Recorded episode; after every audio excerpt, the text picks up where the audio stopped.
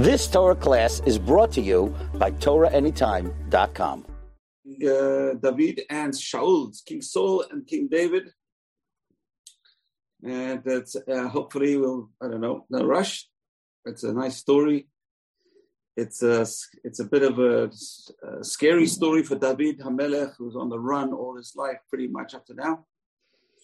And Saul is, is eagerly trying to kill him, unfortunately. Um, and last week we discussed how David ran to the city of Kohanim, Nov, Nov Ir Kohanim, the city of Kohanim. And there was a guy, a tattletale, classic tattletale in the Chumash, in the Tanakh, is the guy called Doeg Hayedomi. Doeg Hayedomi, the rabbis say, was a great rabbi.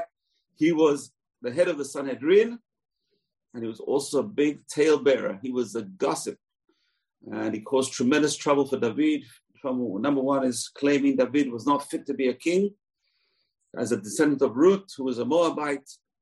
And number two is he followed David to the city of Nob, the Ir HaKohanim, and he saw the Kohanim helping David. He saw the Kohanim helping King David.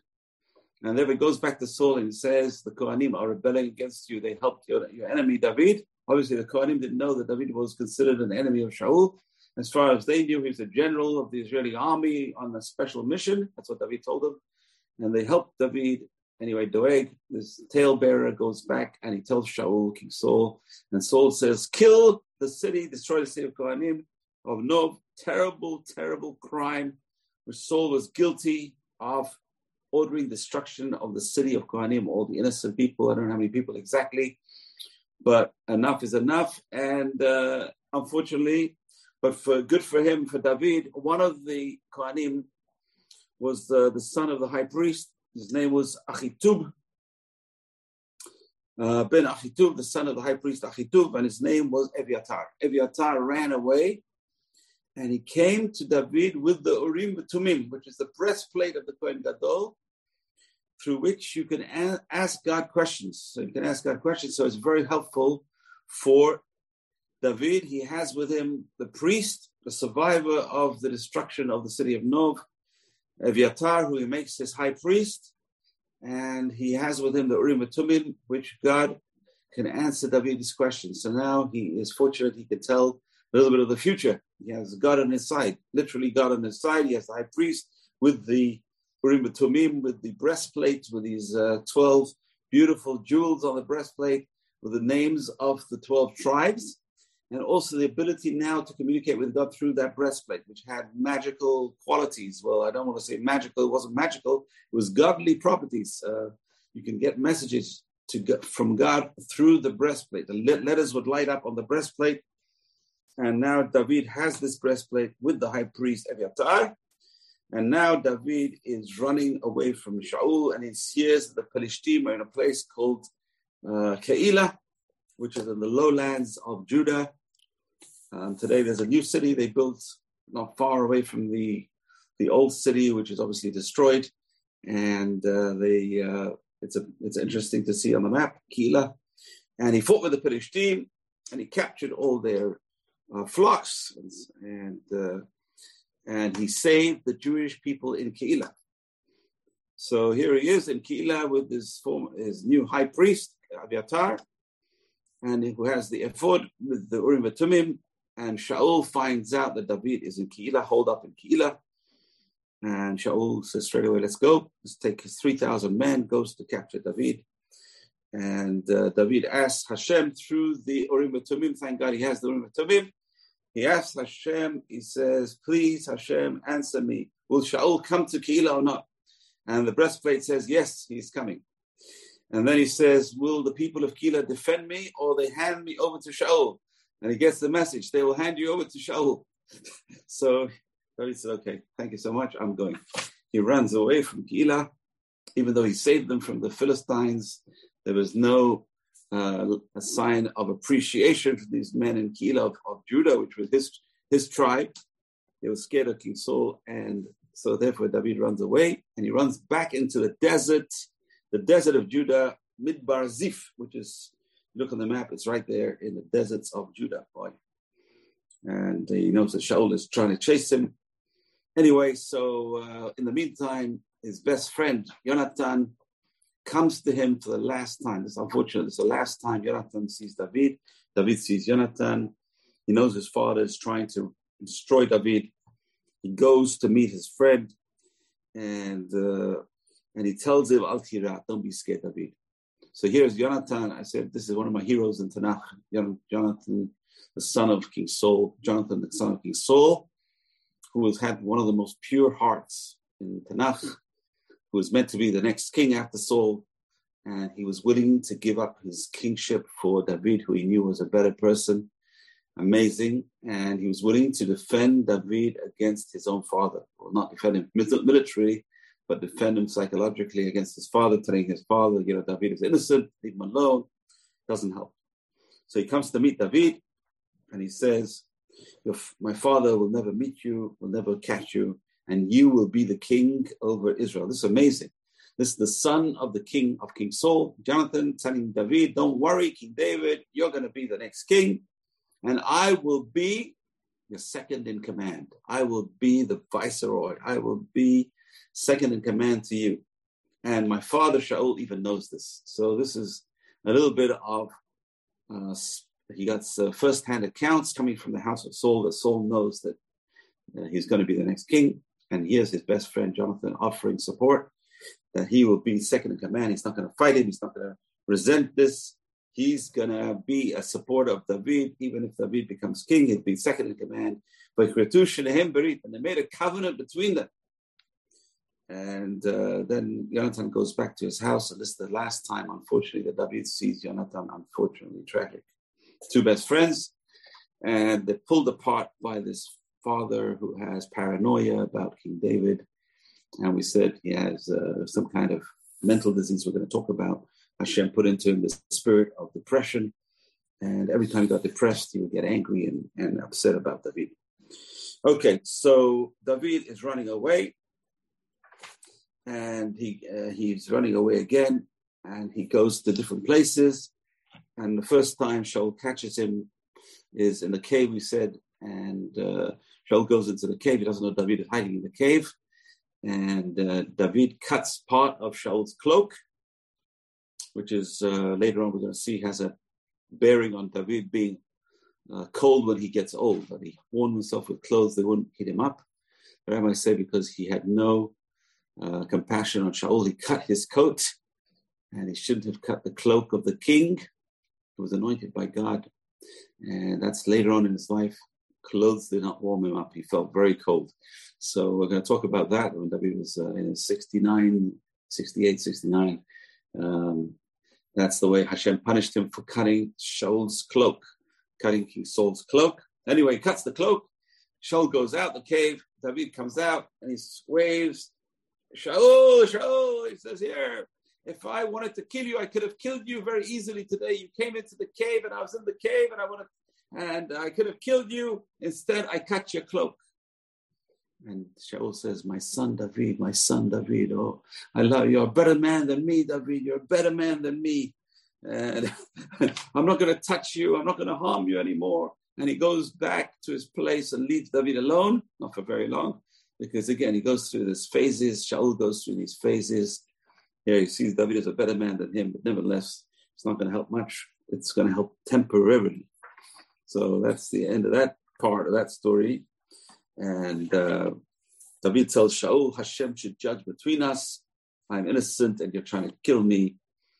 And it doesn't help. Uh, Shaul says, Yeah, you're right. You're a bigger tzaddik than me. You did good for me and I did bad for you. But you have to know that that's it. I'm not going to chase after you anymore.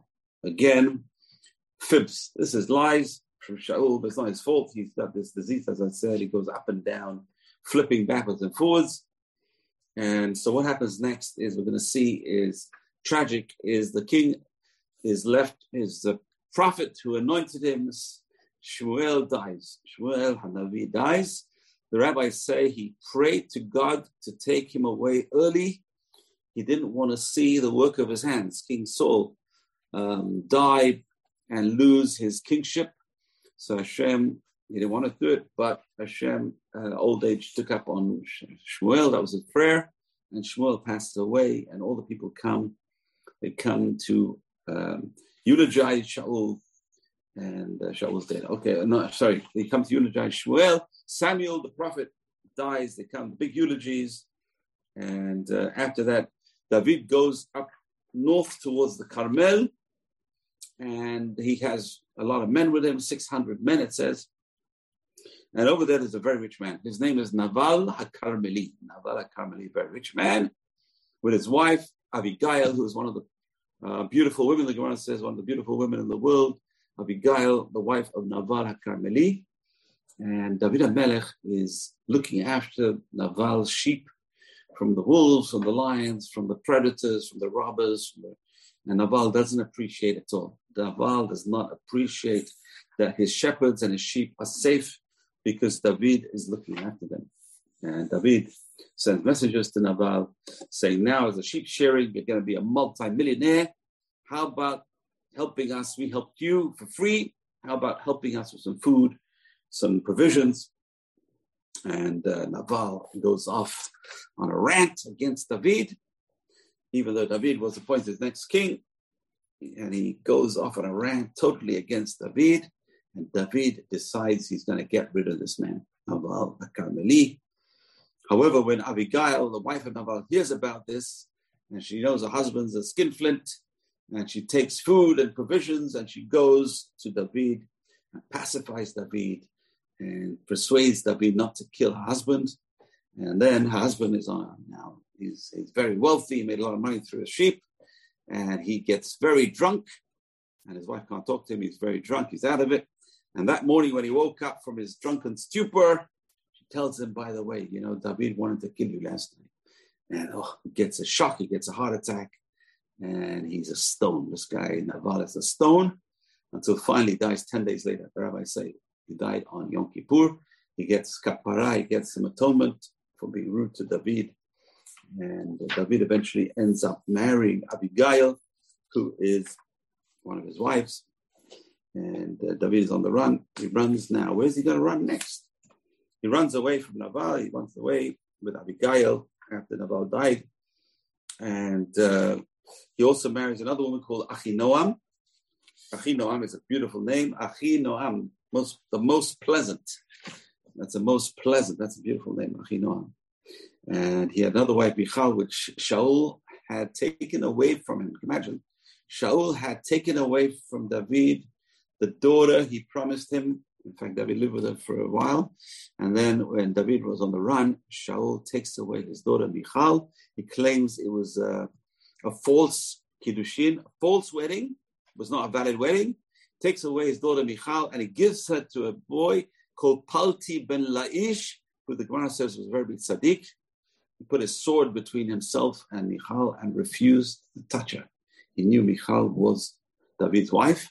He lived with her for a couple of years and refused to touch her, thank God. Big tzaddik, imagine the uh, temptation, living with this beautiful woman, Michal, who Shaul the king had promised to David and given to David and then taken away from David, given to Palti ben Laish. And eventually, when David becomes king, Palti ben Laish releases her and tells her to go to David. Because, and he never touched her. He was a big tzaddik. Palti ben Laish was one of the big tzaddikim. Well, again, one of my favorite personalities in Tanakh. We got Yonatan, Palti ben Laish, and of course, uh, David, uh, the one of our heroes. And uh, unfortunately, this is really a very depressing part of King Saul's life. We're going to talk about the end of Saul, unfortunately, the tragic ending of King Saul this week. And we're going to discuss that a little bit. So David is on the run. And again, Shaul comes and he's chasing him. And the whole with his with his uh, armor bearer, with his general Avner ben Ner. Avner ben Ner was the general of King Saul, which we're going to see later on, is buried today in Hebron. And you can go visit his grave, Hebron is uh, also Caleb ben Yefuneh is buried in Hebron. There's a couple of great uh, people buried in Hebron, apart from Abraham, Yitzhak, Yaakov, and their wives, the four wives, are buried in Hebron. But another famous person's grave over there to visit is Avner ben Ner, the general of King Saul, which we're going to talk about, also was tragically killed in Hebron. Okay, we're going to talk about that later with Hashem. Okay, so again, Shaul is running after David. Shaul is surrounded by his army. That's how they go to sleep. He sleeps in the camp. He's surrounded with his uh, general, Avner Ben right next to him, and all the, the, the soldiers, 3,000 soldiers of Shaul, are camped around him. So Shaul is fast asleep, the whole camp is fast asleep. And David they tell David, the men tell David, this is your chance to get rid of your, your enemy, Shaul. And David says, Chas shalom, I should kill Shaul. But you know what I'm going to do? I'm going to go into the camp in the middle of the night, everyone's sleeping. I'm going to take his spear and his water bottle. Uh, so he takes the spear, takes the water bottle, he goes up to the nearest mountain, obviously far away, and he starts screaming, Shaul, Shaul, Shaul.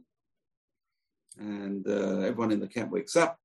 He says, Avner Ben Ner, you are guilty. You did not protect your master Shaul. Here I have his spear and I have his water bottle. And Shaul wakes up and he says, Is that you, my son David? Oh, it's so, so sweet, right? He's trying to kill him and he says, Oh, my son David, is that you? Oh, my blessed son David. Ah, yeah, yeah, yeah, yeah. So, uh, is it your voice, my son David? And David says, Yes, it's my voice, my master, my king. He says, Why are you chasing me after me? What have I done to you? In my hands, do I have any evil towards you? And uh, uh, I could have killed you right now. I have here, I have your uh, your favorite uh, spear and your favorite water bottle, which I took. I could have killed you. You were fast asleep. And I didn't kill you. I spared your life. And again, Shaul says, Hatati shuv beni David, I've sinned again, my son David. Uh, I will not come after you anymore. Again, if you believe that, you believe anything. So these that's the next case where David spares Shaul's life. And this is a real benefit for David later on that he does not touch the anointed one of God. This is very important. A person, even though the person is very bad, but he's anointed by God, not to touch him, not to harm him in any way, not to touch, not to harm the God's anointed one. So this is where David was successful. He did not touch Shaul, Baruch Hashem. He says one day Shaul's going to die of old age or in a battle. I'm going to wait. I'm not going to do anything to hasten Shaul's death. This is very great uh, character trait of David. And what does David do? He's desperate. He says, I'm going to run away to the Philistine to the Philistines, Shaul's biggest enemy. He's not going to chase me over there. Uh, the first time he tried this, they recognized him and they wanted to kill him. And he pretended he was mad. That's how he got away the first time. But the second time he goes in, he speaks to the king Achish. He says, Listen, I've had enough. I'm not longer on good terms with the king of Israel. I want to come and serve you instead. So he goes with his 600 men and his wife, his two wives, and he goes and he stays with the Philistine for four months. And in the meantime, he is conquering the various tribes around, taking the cattle and giving it to the Philistines. And the Philistines think he's attacking Israel. He's not attacking Israel, he's attacking the other tribes in the south of Israel, between Israel and Egypt, the desert tribes. He's taking their wealth and giving it to the Philistines to show that he is a loyal servant of King Achish and uh, at the same time, the, the Philistines go to uh, make a war on Israel. Okay, this is a very important part. This is the the end of Shaul. This is the last battle with the Philistines. The Philistines are now making a battle with um, with Saul and his men. A terrible, massive battle and obviously, David wants to help Saul, but he can't. He's now living with the Philistine. And the king Achish really trusts David. He wants him to be in the front with him. He's got, he wants him to be his personal troop. Imagine, imagine David being the personal troop of, of Achish, the king Philistines, against Shaul. Obviously, Hashem did not plan it that way. And the Philistines start thinking, hey, it's not a good idea to have David with us. David's going to kill Goliath. And the other uh, ministers of the Philistines tell Achish, please send him away. He's dangerous. He could be um, he could be a traitor and take us, give us into the hands of Shaul. So they sent him away, sent him back home to a Philistine town called Ziklag. Ziklag. Also, you can look it up. Uh, it's interesting. And David goes away with his 600 men and they don't know what happens in the army of Shaul. They don't know what happens. We're going to see. In the meantime, they go back home, Ziklag. In the meantime, while they had gone to fight Israel, the uh, Amalekites had come and taken captive all their wives and children and burnt the city of Ziklag. And there's a terrible, terrible scene. Everyone, all the all the men of David are crying. Their wives, their children are all gone. Their city is destroyed, and they want to kill David. Boy, they're so mad. And David says, "Quickly, bring me the bring me the Urim Tumim, the breastplate of the Kohen, the Kohen Gadol. Come, bring me Eviatar, the Kohen Gadol." and, and let him answer the questions. What's going to happen? If I run after Amalek, should I run after them? The answer is yes. Hashem says, yes, run after them. Will I catch them? The answer is yes. Go run after them. You'll catch them. You'll bring everyone home. So David and his men, that's what they're busy in. They're running the other direction to catch, to bring back their families who were caught by the Amalekites and all their belongings were taken away by the Amalekites while Shaul and his men are fighting the Philistines for the last time. Unfortunately, so David does not know what's going on. He's running in the other direction, trying to get his wives and his children and his men, his uh, wives and children, and his uh, all his assets back from the Philistines. So David does not know what's going on with Shaul and the Philistines. So it's interesting. So he runs after them he runs after the Amalekites, and as God had predicted, he catches he catches up to them, gets back everyone. By that time, it's already too late to go and help Shaul. Shaul is vanquished. We're gonna we're gonna talk about that, but first, there's a very strange episode in the Torah. It's a very strange episode in Tanakh. It's called the episode of Shaul and the witch of Endor. The Witch of Endor. This is probably where, where uh, Shakespeare gets the idea of the Witch of Endor. Again, it's the same name in the book of Macbeth. He gets it from here, right here. He steals everything, he steals even the name. So instead of King Macbeth, it's over here King Saul. This is the original story. Shaul is desperate. Why? He cannot get any prophecies. He cannot get anyone to tell him what God wants from him in this last battle. He knows his end is coming close. Shmuel Hanavi had passed away, the only one he trusted to get prophecy from.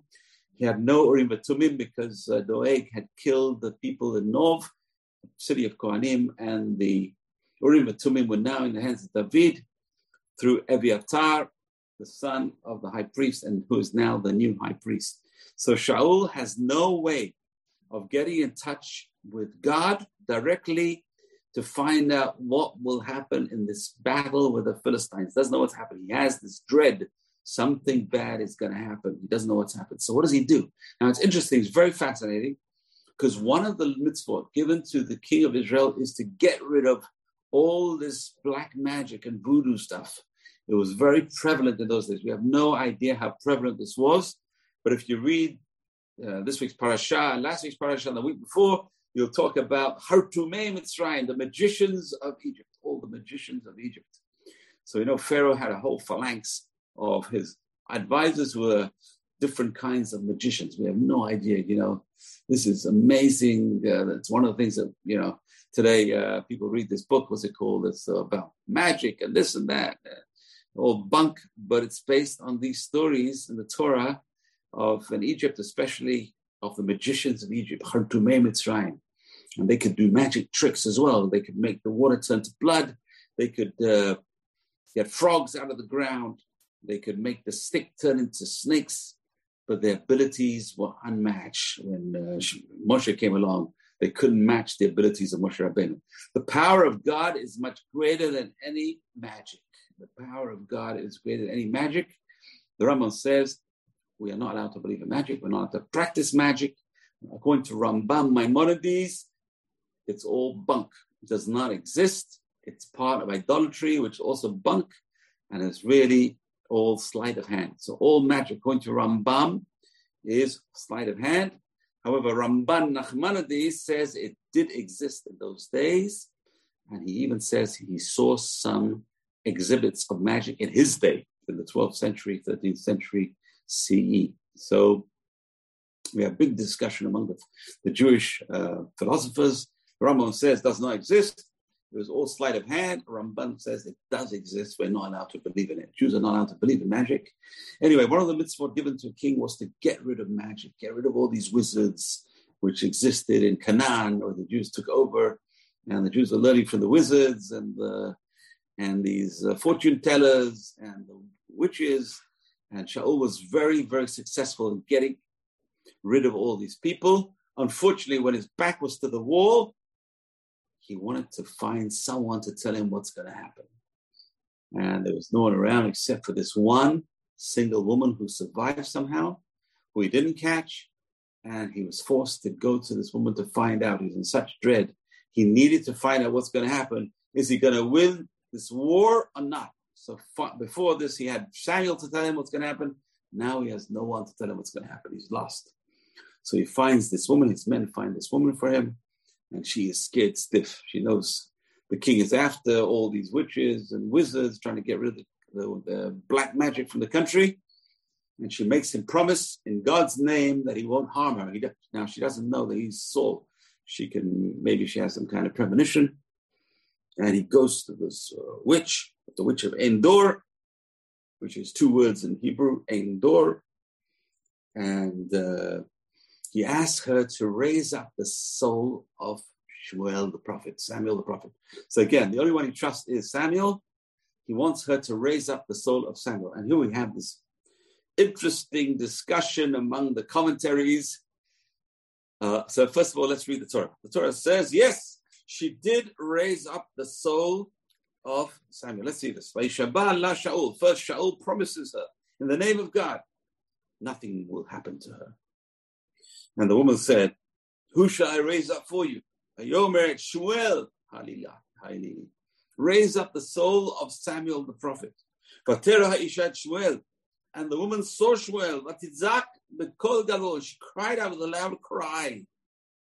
And she said to Shaul, Why have you cheated me? And you are the king of Israel, Shaul. So the question is, how does she know that he was Shaul? So she said, uh, the commentary say normally when the soul comes up, comes up upside down because it's magic. So it comes out upside down from the ground. But she saw the soul of Shmuel coming up right way around. So why is he coming right way around? She figured out it must be in honor of the king. So she knew that Shaul was the king. And Shaul asked her, what does he look like? They wanted to find out if he really saw her. And uh, and she said that he was an old man and he was wearing this famous waistcoat, this famous uh, jacket that his mother had made for him. Remember, we talked about how Hannah had made this waistcoat, uh, this coat for Shmuel, and every year she would bring a new coat, and he was wearing this coat. And when he Shaul heard this, he fell to the ground and he bowed to Samuel the prophet. And Shmuel said to Shaul, "Why have you troubled me to bring me up?" And Shaul said, "I'm in trouble. I'm in big trouble. The Philistines are coming to make a war." Hashem has left me and doesn't answer me anymore. I have no prophets. And even in dreams, Hashem never answered me. I don't know what to do. And Shmuel says, Why are you asking me? You know, God has left you. You know already that God has left you. You're not. You're going to be finished as the king. I told you already. And uh, Hashem lo Hashem will do to you what Hashem has told in my hands. Hashem will rip the kingship from your hands he will give it to your friend David. First time Shmuel said David, his name, that now Shaul knows for sure David, he already knew this, that David is going to be his rival. Hashem is going to give the kingship to David. Why? Hashem, you didn't do what Hashem said. You didn't, you didn't uh, take vengeance on Amalek as Hashem had told you to. And Hashem now is going to put you into the hands of the Philistines with the people of Israel, with you, all your troops. And tomorrow, you and your sons will be with me. Shmuel says, Come on. Tomorrow, you and your sons will be with me. Well, that's good and bad. The bad is, be with me means in the next world. But be with Shmuel, that means in Gan Eden, in the next world. They're going to be on a very high level. Shaul and his three sons are going to die in this war. The next day, tomorrow, after this uh, episode, and this is the message from Shmuel. You're going to die in this war, you and your three sons, and you're going to be with me in the highest levels of Gan Eden, of the Garden of Eden paradise. You're going to be with me. So here is a very good, nasty prediction. The nastiness is they're going to die. Shaul and his three sons are going to die in the war. But the good part is they're going to be with Samuel the prophet in the highest levels of Gan Eden. This death of Shaul is going to be his kapara. Kapara means atonement. It's going to be atonement for destroying the city of Nob, Ir HaKohanim, and all the other crimes, whatever he did against David, everything. And Shaul is going to die, but he's going to be expiated for all his sins. He's going to die with a clean slate, with all his mitzvot intact. He's going to be with Shmuel the next day. Also, we're going to see that one of the merits of Shaul was he could have run away. He didn't run away. He went with his sons. He knew what's going to happen. He went with his sons to the war with this intention that he should be atoned for for all his sins. Okay, so that's it. Shmuel gives this bad news. The good news, the bad news. Shmuel goes away. The soul goes away. And now the woman is very concerned for Shaul's welfare. Shaul was on the ground.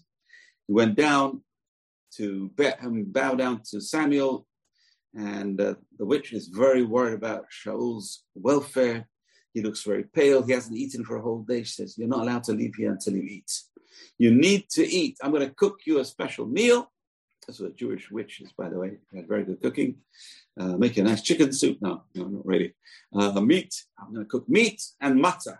So Rabbi said, Why matzah? Because she didn't have time to make bread. She was in a bad state. So she gave him some best meat and matzah, and he was semi revived. Semi revived he was very weak. He was fasting and praying all day.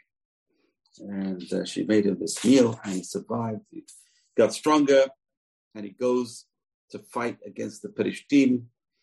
And uh, the Jews are gathered over there in the valley of Israel, in the Israel Valley, not Israel with an S, with, with a Z, Israel Valley. And, uh, and they, they had sent away David and his men. They didn't trust them. And now they're going to have this fight, this tremendous fight with Shaul HaMelech.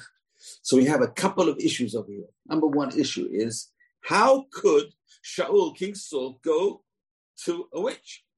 And number two, okay, we said it's backwards to the wall.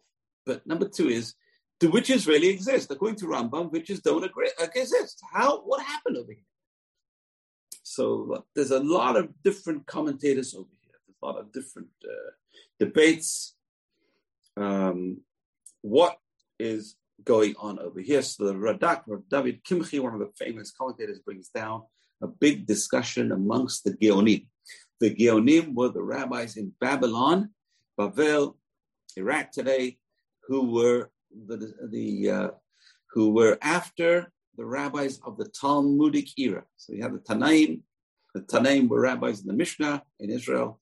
The Amoraim were rabbis in Israel, and in Babylon, the Talmud Babli, the Babylonian Talmud was written, and the rabbis after them were called the Geonim. Now, the Geonim period lasted uh, through around the 8th, 9th, and 10th centuries CE. The Geonic period was a 300 period, 300, 400 year period. And these Geonim were geniuses. They were the descendants of the editors and the writers of the Talmud Babli, the Babylonian Talmud, which is a massive work. So therefore, they bring the discussion to bear on this topic of who this woman was. So what happens? So uh, there's a big debate. Hagaon Rabbi Shmuel Bar Hofni. He says all these actions of this woman were all trickery. They were all trickery. This is the Rambam's perspective based on this. That there's no such thing as witchcraft. There is no such thing as magic. It's all trickery. So he says this old trickery. And uh, the Shmuel never spoke to Shaul. It was not Shmuel at all. He said all these witches had someone hiding in the closet or underground who would uh, lend their voice, the ventriloquist, and pretend to be speaking in the name of the person who this person wanted to speak to. So Shaul really believed it was Shmuel Hanavi, and another Gaon, Rabbi Shmuel Gaon, appropriate, appropriate name, Shmuel Gaon adds, even though the Gemara seems to say that really she was a witch and it really was Shmuel, their opinions not, were not accepted because it's against the intellect. Interesting. So intellect, these are the intellectual philosophers, Rambam, etc., who do not believe witchcraft, and therefore they, these two great rabbis, the Geonim, uh, agree that was not true what she did. She brought a fake, and Shaul is talking to this fake, and the fake tells him he's going to die, and he's really going to die as psychosomatic. He really believes he's going to die, so he didn't bother fighting the war. Imagine if he'd avoided going to this witch, he might have thought, I'm going to win. He's going to put all his best efforts into winning the war. Instead of which, his morale was gone. He went to the witch. He thought it was Shmuel telling him he's going to lose and he really lost. So unfortunate to go there. The second opinion is obviously that it was a true prophecy. This Rav Saadia Gaon, Rav Hai Gaon, great Gaonim towards the end of the Gaonim period, towards the beginning of Rambam's period, and uh, towards the 10th end of the 10th century. And they say this, this really happened, that she did bring Shmuel out from his grave, the soul of Shmuel, and Shmuel really did talk to King Saul, um, but not through the power of the witch. Now, this is very interesting difference. They don't believe in witchcraft; it doesn't exist. They follow the Rambam. Well, the Rambam came after them. Rambam follows them, but it was Saul himself who had some powers of prophecy. We find that Saul prophesied twice before. When Shmuel was alive, the first time was when he was just appointed king, and he uh, went in with a, a, group of prophets and he started prophesying. And later on, when he went to Samuel to capture David, who was hiding with Samuel, and that's how Samuel uh, persuaded him not to do anything by making him a prophet. He started prophesying. He goes, Well, so we find that uh, Saul had this latent prophetic ability. And that's what they say. When he went to see the witch, his latent prophetic ability actually came out and he actually spoke. He had this last prophecy. He actually spoke to Samuel the prophet, who told him the truth. This is a prophecy from God. He's going to die the next day in this battle with the Philistines. And then he's going to be, his soul will be with Samuel in Gan Eden, in these higher worlds above. So this is the last prophecy. So these rabbis say the witch did not make this happen. It was the prophecy latent in King Saul that came out when he went to see the witch. Interesting. So he really wanted to see, speak to Samuel, Hashem says, You want to speak to Samuel so badly, you'll go to the witch, but you know what? I'm going to make you a prophet for the last time, and Samuel's going to actually talk to you. So beautiful. I, th- I love this explanation. This is a great explanation. We don't believe in witchcraft. We do believe in prophecy, and it wasn't the witch who caused Samuel to come. It was the latent prophecy inside Saul for the last time. He had a prophecy, and he sees the prophet Samuel. He raises his soul, and he has this message for the last time from God Himself that he's going to die the next day. It's going to be a kapara for him, atonement, and he's going to uh, go to the world to come. So that is basically the story of the witch. Now we come to the next section. So did he do the right thing or not? So we have Midrashim who praise King Saul for going to this witch. Now it's very strange. Why would they praise King Saul? So Midrash says in Breshit Rabbah, in Parshat Noach, that King Saul was compared to the three great rabbis in the time of Nebuchadnezzar. Hananiah, Mishael, and Azariah, those who had thrown themselves in the fiery furnace and not bowed down to the idol. And so it seems like over here, Saul was compared to them, and uh, even though he went to the witch. So you see, he was a great man, and he didn't follow the ways of desirous ways. He controlled himself, his desires, and uh, he went to the witch. Pirkei Rabbi Eliezer, Rabbi Eliezer Gadol, he said that Shaul went, he listened to the, the, the, the, the advice of Samuel, and with this merit, he was went to this part, portion of Samuel in the world to come. In other words, he was so attached to Samuel. He was such a big study. He was so attached to the prophet Samuel. It's interesting. If you're attached to someone great, you're going to be pulled up by that person. If your rabbi is such a great person, obviously you're going to be pulled up by that person. His rabbi, his prophet was Samuel, and he desired Samuel so badly that was uh, considered a mitzvah on his level, and he died and he went into the area of Samuel in Gan Eden. Okay, so this is interesting. Rabbi Yochanan says all the prophets prophesied when they were alive, Samuel prophesied even after his death. As we see over here, uh, that uh, Samuel told David, uh, Shaul that he's going to die and he should, uh, uh, it's going to be a big kapara for him. So interesting. So here we have positive aspects that uh, Shmuel Navi is actually prophesying after his death. So it's very similar to Rav Saadia Gaon, what he says that is a prophecy, a latent prophecy inside Saul. So Samuel had left some vestige of himself inside King Saul to be come out later as prophecy at this time. However, there are other opinions that don't really praise Saul for this, but it was like he's excused. He was anus, which means he was forced in a sense. He really wanted to know what's going to happen, and he had no other options around. He was forced to go. Anyway, that's uh, a big discussion. My my opinion is humble opinion is that if he wouldn't have tried this and he wouldn't have known the future, maybe he'd have fought better. Maybe he wouldn't have been killed. I think it's uh, it's uh, psychosomatic. He, he had this prophecy he's going to die, and he fulfilled the prophecy. We're going to see literally filled, fulfilled this prophecy. He fell on his own sword. It says that the, the war was going badly for him. He sees the Philistines closing around him. His soldiers were being killed. And what does he do? He falls on his sword. Terrible thing. And we have another big discussion over here. Is suicide, the suicide of King Saul allowed or not? Now, well, number one is even when he fell on his sword, he wasn't successful. You know, this is really tough. Sometimes a person has no mazal. His mazal is so bad. Even he tries to jump off the roof, he can't even follow through. So Saul's mazal, his, his luck was so bad. He tried his best to kill himself and you know what happened? Nothing. He couldn't even kill himself. He fell on the sword. He was wounded. And he tells his armor bearer, Please finish me off. I don't want to fall into the hands of the Philistines. So please finish me off. And the armor bearer, who happened to be an Amalekite, is only too happy to follow the king's ruling. And he finishes him off. And that was the tragic end of King Saul. And we have another big discussion over here among the rabbis is he allowed to kill himself? Was he allowed to kill himself? Was he not allowed to kill himself?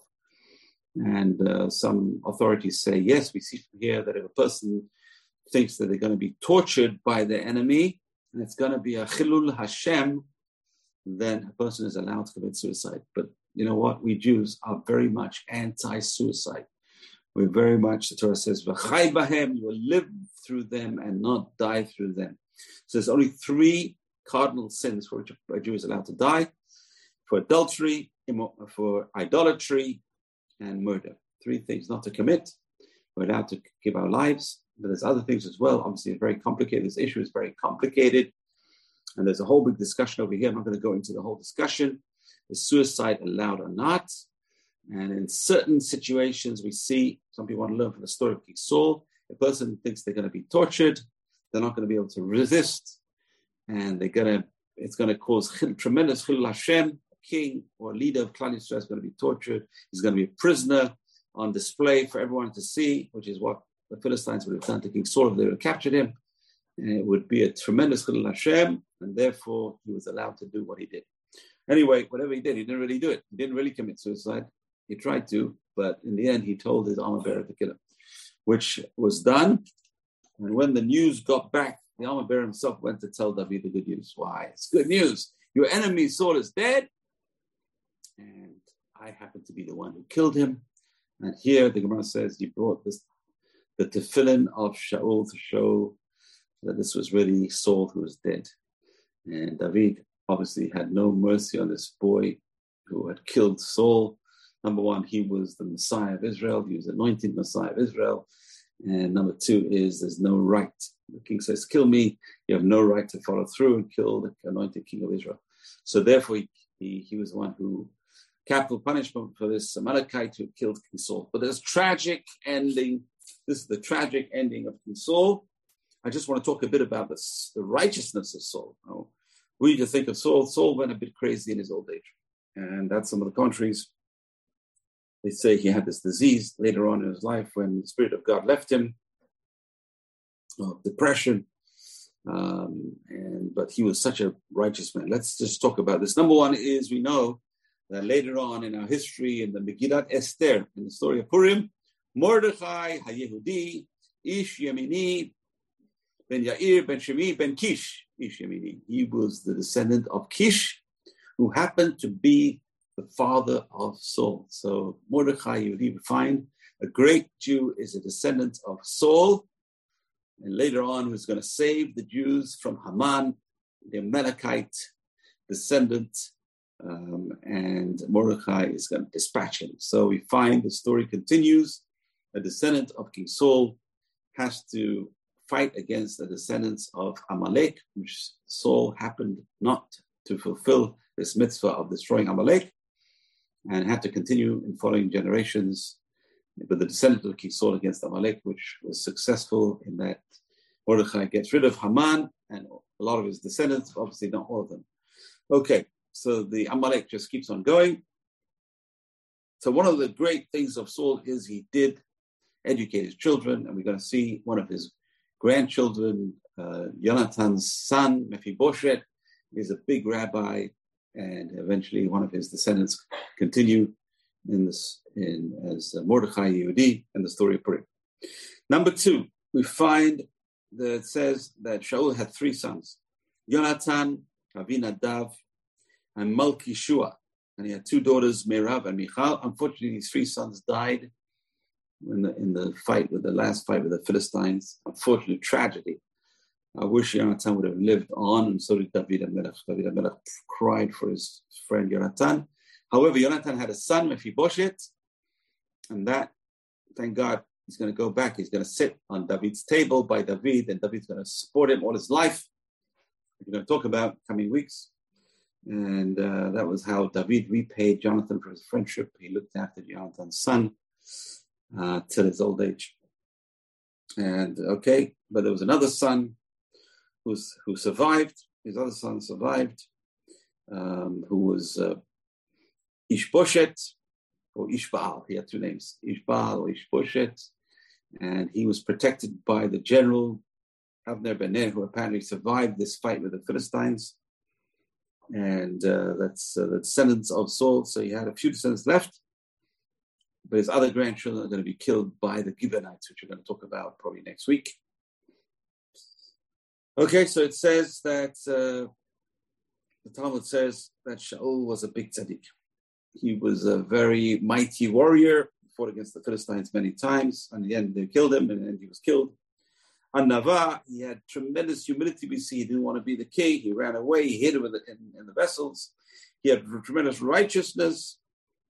It says when he became the king, the Talmud says, Rav Huna says, he never even tasted the taste of sin. So when he was a king, he was totally innocent. And uh, he was very careful with his foot he had destroyed all the magicians and the wizards. We see this in the part in the section we read today. There was only one left in Israel. Apparently, there were thousands before that. So Shaul was punctilious in following his mitzvot. He was a baishan. He was embarrassed. He was, uh, you know, the rabbis always praise this trait of becoming embarrassed because then a person will not sin. So a person has this baishanut, which is uh, this trait of being embarrassed easily. Shaul was embarrassed very easily, and he would uh, was concerned of not of not doing the wrong thing. And uh, Shaul, so well, Shaul had many good qualities. And that was his epitaph. He had many good qualities, and we know that he made it into Gan Eden, which is a prize reserved for the greatest. That which Bezrat Hashem would all would all get this prize of being Gan Eden. Halavai will be in the same area as Shmuel HaNavi. That'd be a great uh, bonus. Okay, so David Amelech hears this terrible news. He had just gone to chase the Amalekites. The story goes that he went back to chase the Amalekites, and uh, this is this is uh, he got back his wife and his children and his, all his men's wives and children, all his uh, belongings, and then he hears this bad news. And this is where the story continues in Samuel two. So the book of Samuel is divided into two parts. Don't ask me why. It was done by the Christians so that they could argue with the Jews. They could have these disputations. They ordered the chapters in the Tanakh and they split the book of Samuel into two parts. So here we are now in Samuel 2, chapter 1, after the death of Shaul, and David comes back from smiting the Amalekites, comes back to the city of Ziklag, which eventually, it's interesting, uh, the city of Ziklag was given to him by the Philistines, and he took, he never gave back. He never gave it back, even after he became the king of Israel. He incorporated Ziklag into the tribe of Judah. So from that time on, Ziklag, which was before that uh, city of the Philistines, maybe one of the cities they conquered, was given to David by the Philistines, and he kept it. And good, good, Baruch Hashem. So it was on the third day he came back, and this armor bearer of Shaul comes with his clothes all ripped and uh, dirt on his head. And when he comes to David, he falls down on the ground and he bows down. And David says, Where are you coming from? Who are you? And he said, I came from the camp of the Jews of Israel. I ran away from the camp of the Jews. And David says, What happened? So, did a lot of people fall? Did people run away from the war? How is Shaul? How is Jonathan, his son? They died. So he had this already this kind of knowledge, foreknowledge somehow. He had this inkling that something happened. Obviously, when he sees this man running away from the war and sees his condition, he knew that the war was lost. The boy said, I went up to Har Gilboa. That's where Shaul's last battle was. Har Gilboa, the mountain of Gilboa. And there Shaul Nishan al and Shaul was resting on his spear. You know, Shaul tried to kill himself. He fell on his spear, and uh, his chariot and all his ca- captains were all dead. And I saw, and he, and he said, Who are you? And I said to him, I'm, a, I'm an Amalekite boy. Yomer Amodna Alai Come here and kill me because I know I'm not going to live and the Philistines are going to catch me. So I took the sword and I killed him. And I brought his sword over here. So King David ripped his clothes. All the people who were with King David, you can see their uh, first fealty was to Saul. And even though Saul had chased them and tried to kill them, they still had, uh, they still cared for the king of Israel, the king of Israel and his army, a terrible tragedy they ripped their clothes and they eulogized and they cried and they fasted to the night on because of the story of the death of Shaul, the death of Jonathan, and all the people of Israel who had killed that day, and the house of Saul who had fallen to the sword. And David starts questioning this boy, Who are you? Where are you from? He says, I am an Amalekite. Uh, David, How come you weren't scared? to put your hand on the anointed one of God. And David tells one of his men, quickly kill him. And David tells him, your, your blood is on your head because you yourself admitted that you killed the Messiah of God. And then we have this uh, tremendous eulogy and dirge that David composes uh, for, on the death of Saul and his sons terrible. You can read this yourself. It's a, a very sad dirge. A eulogy for Shaul and his sons um, on chapter chapter two of sorry chapter one of Samuel two. And I'm going to end off over here, but I want to end off on a better note. So what happens is Shaul is now dead. Abner ben Ner somehow his general survived, and Abner ben Ner appoints Saul's last son, Ishbosheth, to be the king, the new king of Israel. It's amazing. So Saul is dead, but there's still a descendant of Saul alive, who is now the new king of Israel. David goes back. He's not hunted anymore. He goes back uh, to his homeland, uh, Judah, uh, the tribe of Judah. They appoint him as their king in Hebron. So Hebron now is the capital city of Judah. The king of Judah now is Hebron, is, uh, is David. He starts with his kingship as the king of one tribe of Israel, of the tribe of Judah. The other tribes are under Saul's surviving son, Ishbosheth, which we're going to see this state of affairs is going to last seven years. And finally, David is going to be the king of all of Israel. So next week, please stay in tune. Please tune in next week, same time, same channel. We're going to talk about King David, his illustrious reign of David, and the messianic line, Bezrat Hashem, till today. We're still waiting for the descendant of David to take over Bezrat Hashem from uh, these uh, these uh, temporary leaders which we have today, and Hashem should give us the real uh, the real leader, the real guts, and the real uh, uh, direct line to God. Bezrat Hashem. We'll see it next week. You've just experienced another Torah class brought to you by TorahAnytime.com.